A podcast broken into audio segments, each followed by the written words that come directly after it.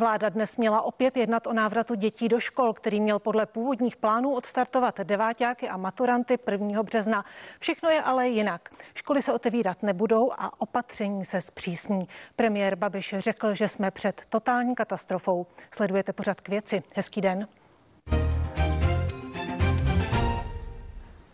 Mým hostem je poslanec zvolený za hnutí Ano, Patrik Nacher. Zdravím vás. Pěkné odpoledne. Jak jsem už říkala, eh, premiér Babiš na tiskové konferenci po dopoledním jednání vlády řekl, že opatření by se měla zpřísnit, eh, že jsme před katastrofou. Jak by se měla zpřísnit? Tak já jsem u toho jednání vlády nebyl. Předpokládám, že jde, o to, že jde spíš o to, aby se ta opatření, která už teďka jsou, aby se dodržovala. Když se podíváte na ta opatření, která máme my, eh, která jsou v Německu nebo třeba v Portugalsku, kde se to také nevyvíjelo dobře, tak ta jsou podobná, ta opatření. Problém je v tom, že zatímco v tom Německu nebo v tom Portugalsku se skutečně dodržují, tam se třeba, pokud já vím, v Portugalsku o víkendech ani nesmí přejíždět mezi jednotlivými regiony, tak u nás se to příliš nedodržuje. A teď se ptejme, jako z jakých důvodů se to nedodržuje. Takže je otázka, jestli to samotné zpřísnění povede k tomu výsledku v momentě, kdy ty lidé nebudou dodržovat ani to přísnější opatření. Vy si tedy nemyslíte, že je potřeba zpřísnit, ale pouze dodržovat opatření? Tak bylo by dobré, už, už vlastně v této chvíli je to, je to relativně velmi přísné a bylo by dobré, aby ta opatření, která jsou, aby se dodržovala a aby se to dál nešířilo. To je skutečně o odpovědnosti eh, každého z nás. Je to i určité prevenci. Já znovu tady připomenu to, že třeba já jsem eh, pozitivně, já jsem teďka v izolaci, mám pozitivní test na COVID a přišel jsem na to preventivním a antigenním testem v poslanecké sněmovně. Takže já bych začal přímo tam a zeptal bych se kolegů, takhle řečnická otázka na dálku, kolik eh, z kolegů šlo eh, do toho antigenního testu a zjistili, že i přesto, že nemají příznaky, eh, tak jsou pozitivní. Takže je potřeba začít jako každý sám u sebe. Není to nedodržování opatření, nestalo se takovou mantrou, protože lidé určitě dodržují a nedodržují ta pravidla podobně jako na podzim. Přesto na podzim opatření zabírala, začala zabírat, teď už ne. Není potřeba kvůli nové mutaci, která, je tady, která tady už převažuje britské mutaci, opravdu zpřísnit? Já samozřejmě, já ta čísla v této chvíli nemám, nemám ani tu odpovědnost, jakou má vláda. Co mě u nás vadí, je eh, prostě ten neustálý permanentní souboj a ta permanentní negace Eh, všeho, protože když se nad tím eh, zamyslíte, tak eh, odborníci, epidemiologové volají po tom zpřísnění, po tom tvrdém lockdownu. Na straně druhé je tady velký tlak na to, aby se třeba otevřely ty školy, minimálně ten první stupeň. Je tady velký tlak na to, aby se otevřely provozy, aby se otevřely obchody, restaurace na straně druhé. A teďka, když ta vláda prostě poslechne odborníky, tak se vyvolá ten tlak z té druhé strany, ten se dostane do médií, tlačí se, tlačí se, když se naopak zase eh, vyjde vstříc tomu, aby se něco otevřelo, byť třeba za nějakých jasných a přísných podmínek, tak se zase ozvou ty odborníci a v momentě, kdy ta čísla se zhorší, tak se řekne, proč jste neposlechli odborníky. Naopak, ale, ale premiér Babiš sám řekl, že je potřeba opatření zpřísnit. Řekl to na té tiskové konferenci. Já jsem tu tiskov, tiskovku neviděl, máme, jako říkám, obecný vlastně trend, který já tady sleduju poslední měsíce, že jsme jak na houpačce a že v zásadě cokoliv se udělá, tak je podrobeno kritice. Já to řeknu úplně jinak, aby to bylo úplně jasný ten příklad. V momentě, kdy se má rozvolňovat, tak v těch médiích vystupují především ti epidemiologové, kteří říkají, že to je chyba. V momentě, kdy se má naopak jako přituhnout a kdy, kdy se má zavřít, nebo to, co se mělo otevřít, se neotevře, tak vystupují zástupci těch asociací, těch podnikatelských svazů, ne, u kterých se, který se týká to zpřísnění, takže to je zase špatně. Jinými slovy, vlastně eh, já takhle z těch reakcí kolem sebe mám, že vlastně ti lidé už jsou nasáklí tou negací, která jde z médií, ze sociálních sítí, jako ze všech stran a pak je to pro ně samozřejmě hrozně nepříjemný, protože ať Chápu, ale vláda by přeci neměla dělat opatření podle toho, co slyší kolem sebe od lidí, co čte na sociálních sítích a tak dále. Měla by se řídit radami odborníků, nejenom epidemiologů, ale samozřejmě ekonomů, sociologů a tak dále.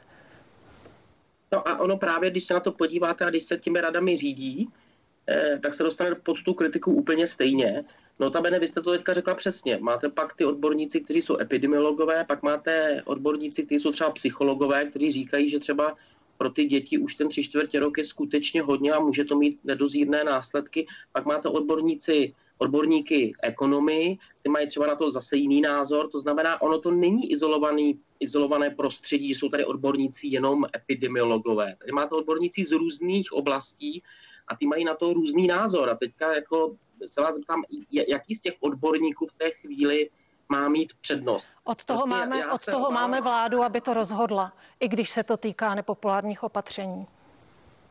Ano, když bychom se... tak a ta vláda někdy rozhodne a uh, rozhodne, jenom já říkám dopředu, že ať rozhodne jakkoliv, tak to bude podrobeno, pak to bude podrobeno kritice je to odpověď na tu vaši úplně první otázku, jak je možné, že vlastně stejné opatření, které je u nás a v Portugalsku, tak v Portugalsku se dodržuje, u nás se moc nedodržuje. Když se vrátíme ještě k tomu zpřísnění opatření, eh, premiér Andrej Babiš řekl, že pandemický zákon na zpřísnění opatření, které by bylo v této situaci potřeba, eh, nestačí. A vláda bude večer jednat o nouzovém stavu. Bude chtít eh, požádat opět o prodloužení nouzového stavu. Je nutné prodlužovat nouzový stav podle vás? Souhlasíte tedy s vašimi vládními kolegy? Tak já jsem naposled byl v poslanecké sněmovně zrovna v době, kdy se jednalo o tom pandemickém zákonu.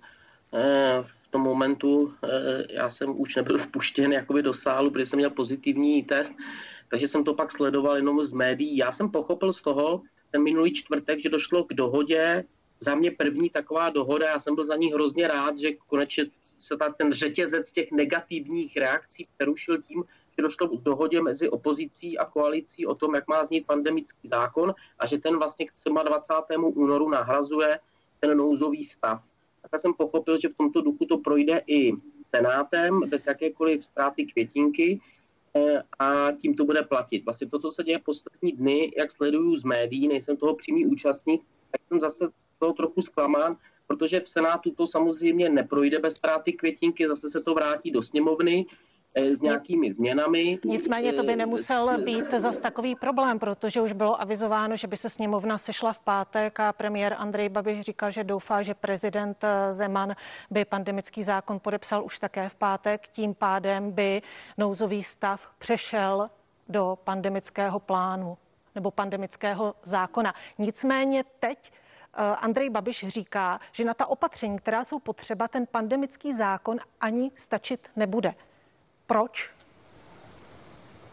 To já nevím, to je dotaz na, eh, na pana premiéra. Já neznám úplný, úplný detail ka, eh, aktuálního jednání vlády v této chvíli. Já jenom i na tom příkladu toho, co Senát vrátí a že v pátek se bude muset sněmovna narychlo sejít, aby něco schválila, Eh, jakoukoliv tedy variantu a potom prezident to bude muset ten samý den eh, podepsat, tak to prostě samozřejmě ti občané vidí. Rozumíte, a tady jde, často jde o signál, o signál, který jde do té společnosti. A tam přece šel do té společnosti signál, že minulý čtvrtek došlo k dohodě mezi vládou a velkou částí opozice a že to nebude nic komplikovat ten signál přece nebyl, že den předtím se tady narychlo bude scházet sněmovna, nějakým způsobem to ještě narychlo řešit a, a potom to bude prezident podepisovat tak rychle, aby to skutečně na sebe navázalo. A Jinými slovy, tomto... vlastně i ty, i ty věci, které jsou snadné, tak se ukazují, že jsou vlastně hrozně komplikované i v této prekérní situaci. A v tomto světle Věříte, že opozice přistoupí na prodloužení nouzového stavu, jak je o to chce vláda eh, požádat? Vlastně sněmovnu? No já v této chvíli vůbec neumím předvídat, protože já jsem měl pocit po tom minulém čtvrtku, že když došlo k té dohodě, takže i ta opozice, která vidí, jaký je ten stav, tak v tomto nebude sbírat ty body, dohodne se, nebude všechno za každou cenu negovat a prostě ten pandemický zákon, i když třeba nemusí být ideální, tak nahradí ten nouzový stav, protože to byla nějaká schoda mezi opozicí koalicí. A spousta lidí kolem mě řeklo konečně. Konečně Jasně, ale nouzový stav je něco jiného než pandemický zákon. Je to ještě něco navíc. Ale ten pandemický, ten pandemický zákon právě vzal některé věci z toho nouzového stavu a přidal tam ty, které v tom nouzovém stavu eh, nebyly, které byly kritizované, a ať už třeba nějaké to o, v úvozovkách očkodňování, eh, ta, ta eh, větší tlak na to zdůvodňování těch, těch opatření, to všechno v tom pandemickém zákonu je a já měl prostě pocit, že na něm byla obecná schoda, také prošel velkým Jasně, ale premiér chce, i když projde pandemický zákon, tak přesto chce vyhlášení další, dalšího nouzového stavu, prodloužení nouzového stavu. Ano, a proto, protože to chce premiér a já o tom nevím, já to slyším teďka poprvé eh, od vás, tak já k tomu nemám jiný komentář, než ten, který jsem vám já řekl. Za mě ten aktuální stav je, že měl bez problému projít pandemický zákon a jak se ukazuje, že i tato věc, na které byla schoda, tak bez problému úplně není a bude to na hodiny, na minuty a myslím si, že to není dobrý signál, i přesto, že se to stihne nakonec. Mým hostem je poslanec zvolený za vládní hnutí. Ano, Patrik Nacher.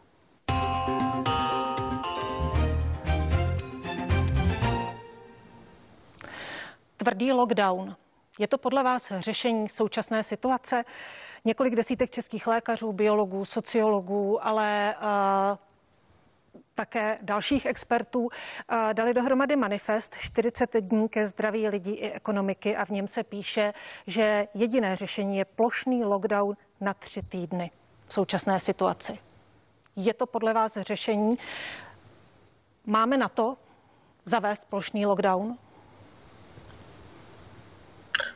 Já se přiznám, že já, já nevím. Já nevím. Nejsem, jednak nejsem odborník přes tuhle tu oblast, ale druhá z té nálady v té společnosti, já nevím, jak vymáhat vlastně něco ještě tvrdšího, než co je teď, když i to, co je teď, se horko těžko, horko těžko vymáhá. Pro ty lidi je to nekonečné, nevidí tam světlo na konci tunelu, permanentně vlastně v tom veřejném prostoru vidí ty hádky, a te, te, tu disproporci mezi tím mít jako tvrdý lockdown a mezi tím už to konečně jako vypustit eh, a postupně se vracet do normálu v těch oblastech, které jsou skutečně eh, jakoby velmi obtížné. Jo? A když se na to podíváme, eh, tak i psychologové už teďka bí na poplach třeba ve vztahu k těm dětem, kteří už jsou přes tři čtvrtě roku zavřeni doma, mají distanční výuku a, a tam, tam vlastně ten následek nemusí být vidět teď, ale může být vidět s určitým spožděním.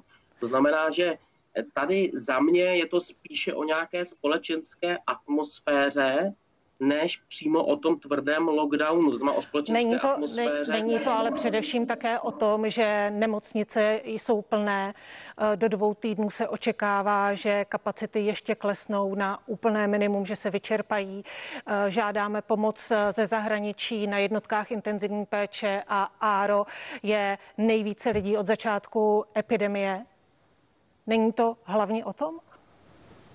V tuhle chvíli. Ano, já, to, já tohle ano, já to nespochybňuji, já jenom jako říkám, že v momentě, kdy i ta opatření, která jsou eh, a nejsou dodržována určitou skupinou lidí, tak vlastně drtivě dopadají právě na ty, kteří je dodržují.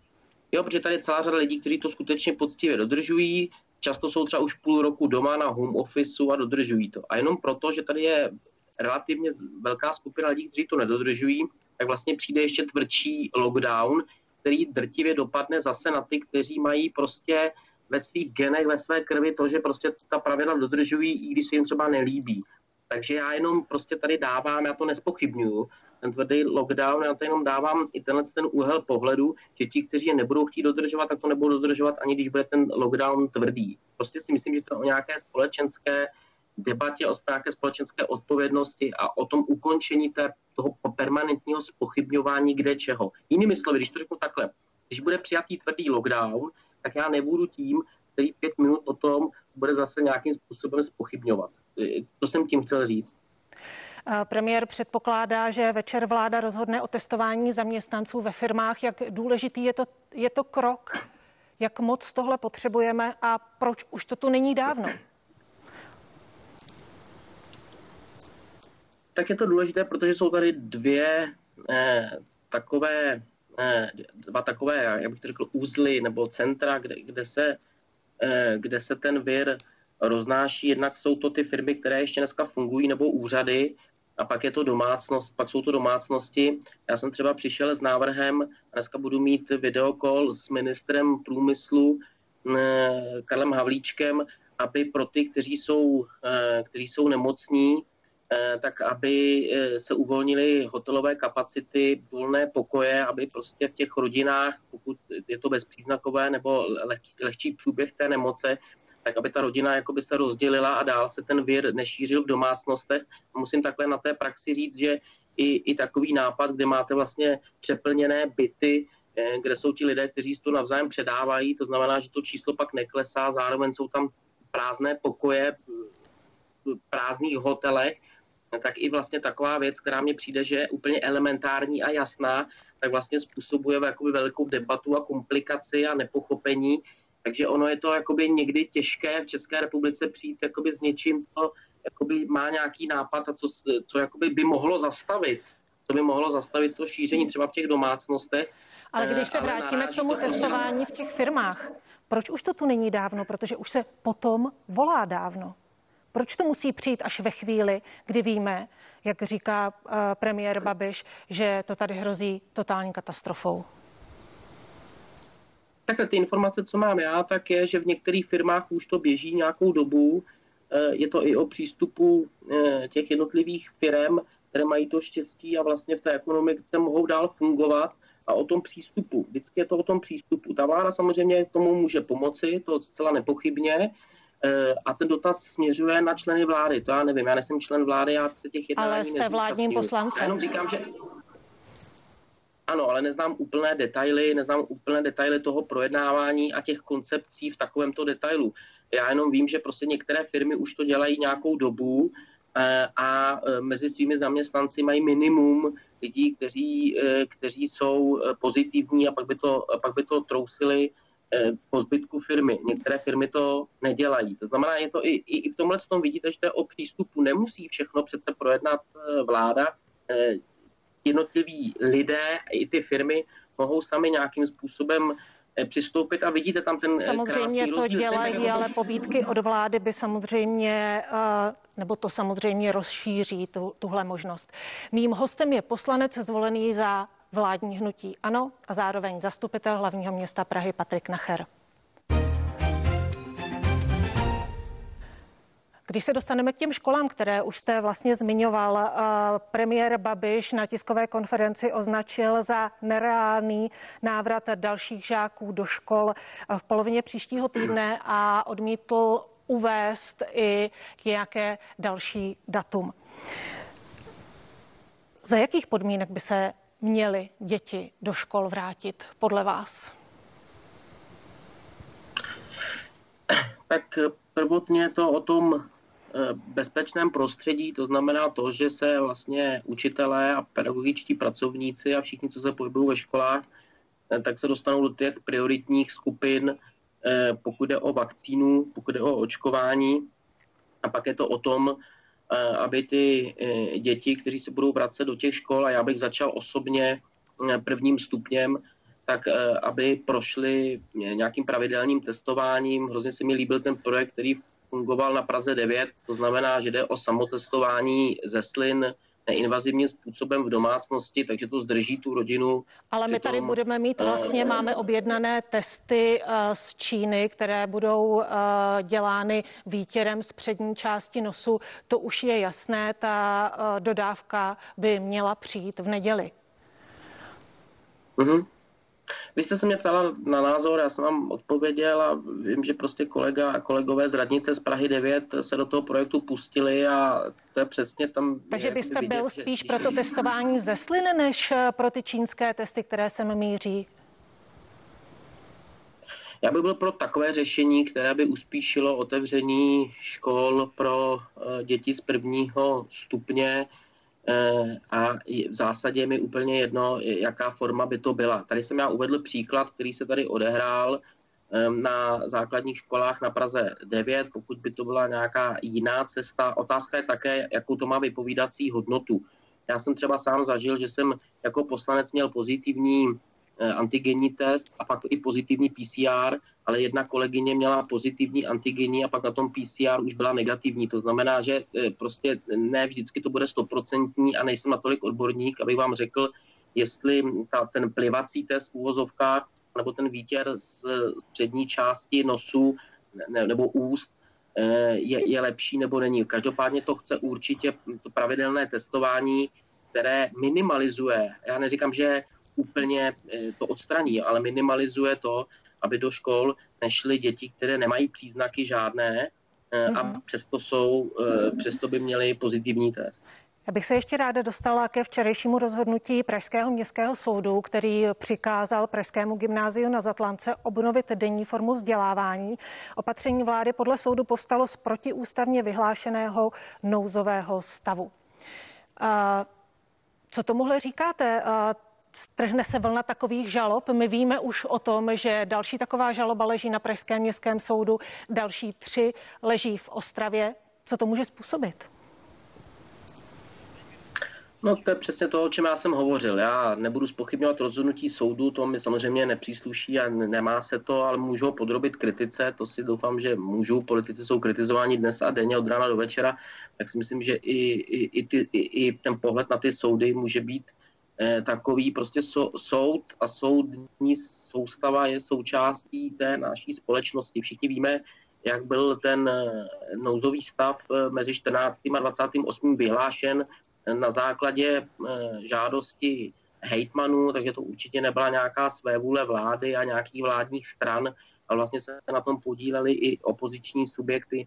Eh, ne, ne, nebyl to nějaký naschvál, ale bylo to prostě řešení eh, situace v momentě, kdyby tady bylo nějaké právní vákuum.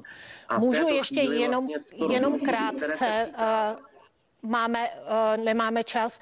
Uh, strhne se vlna žalob krátce, podle vás?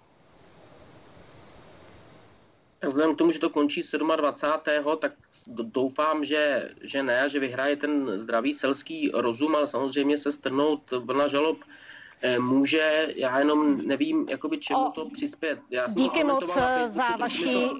díky moc za váš čas. Hostem pořadu k věci byl poslanec za vládní hnutí Ano, Patrik Nacher. Děkuji za pozvání. Pořad k věci je u konce. Užijte si hezký zbytek dne.